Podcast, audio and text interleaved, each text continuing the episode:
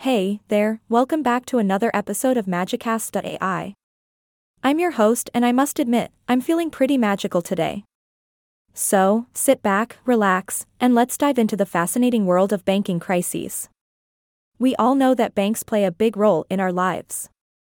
They're the folks who handle our hard earned money, dish out those loans for our fancy purchases, and even help us finance that dream vacation to Bora Bora. But just like the rest of us, banks can also face some challenging times, and that's where banking crises come into play. Now, picture this a bank is like a giant sandcastle on the beach. It's solid, it's impressive, and everyone around it feels pretty safe and secure. But, as we all know, the tides can change in an instant.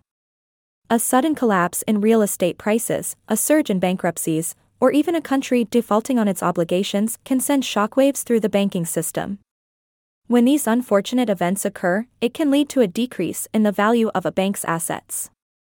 And let me tell you, folks, when asset values take a nosedive, a bank can find itself in a bit of a pickle.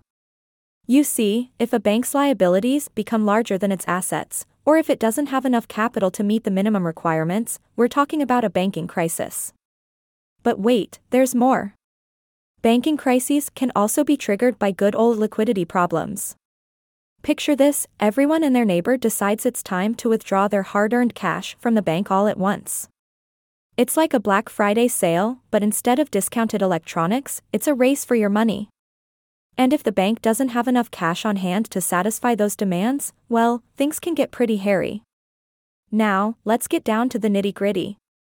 A banking crisis isn't just your run of the mill bank hiccup. Oh no.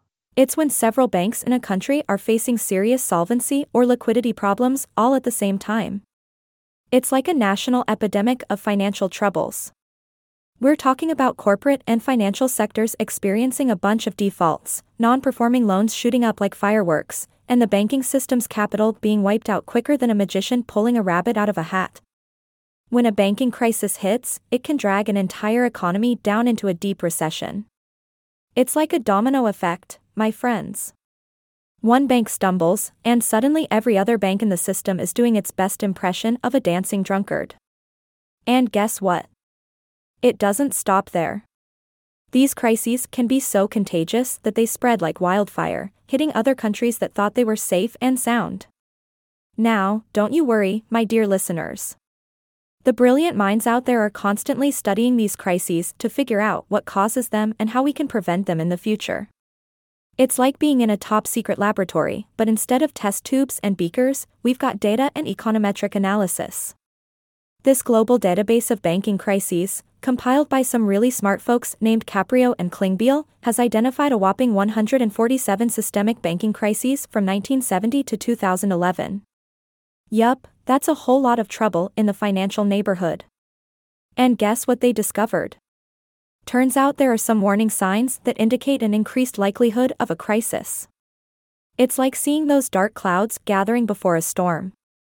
So, what have we learned today, my friends? Banking crises are like the red flags waving frantically in the financial arena. They can be triggered by all sorts of factors like unsustainable macroeconomic policies, credit booms gone wild, and even balance sheet fragilities. It's like a perfect storm waiting to happen. But fear not. We're not helpless in this magical journey. We can strengthen regulation and supervision, increase capital ratios, and create stronger resolution regimes. And let's not forget about the private sector. We need to give them a little nudge to keep a closer eye on the bank's risky behaviors. It's like having a team of superheroes ready to save the day.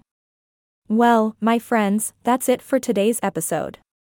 I hope you enjoyed our little adventure into the world of banking crises.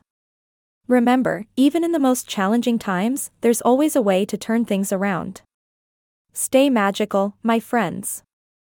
Thanks for listening to another episode of Magicast.ai. Don't forget to subscribe and leave us a magical review. Until next time, stay curious and keep the magic alive.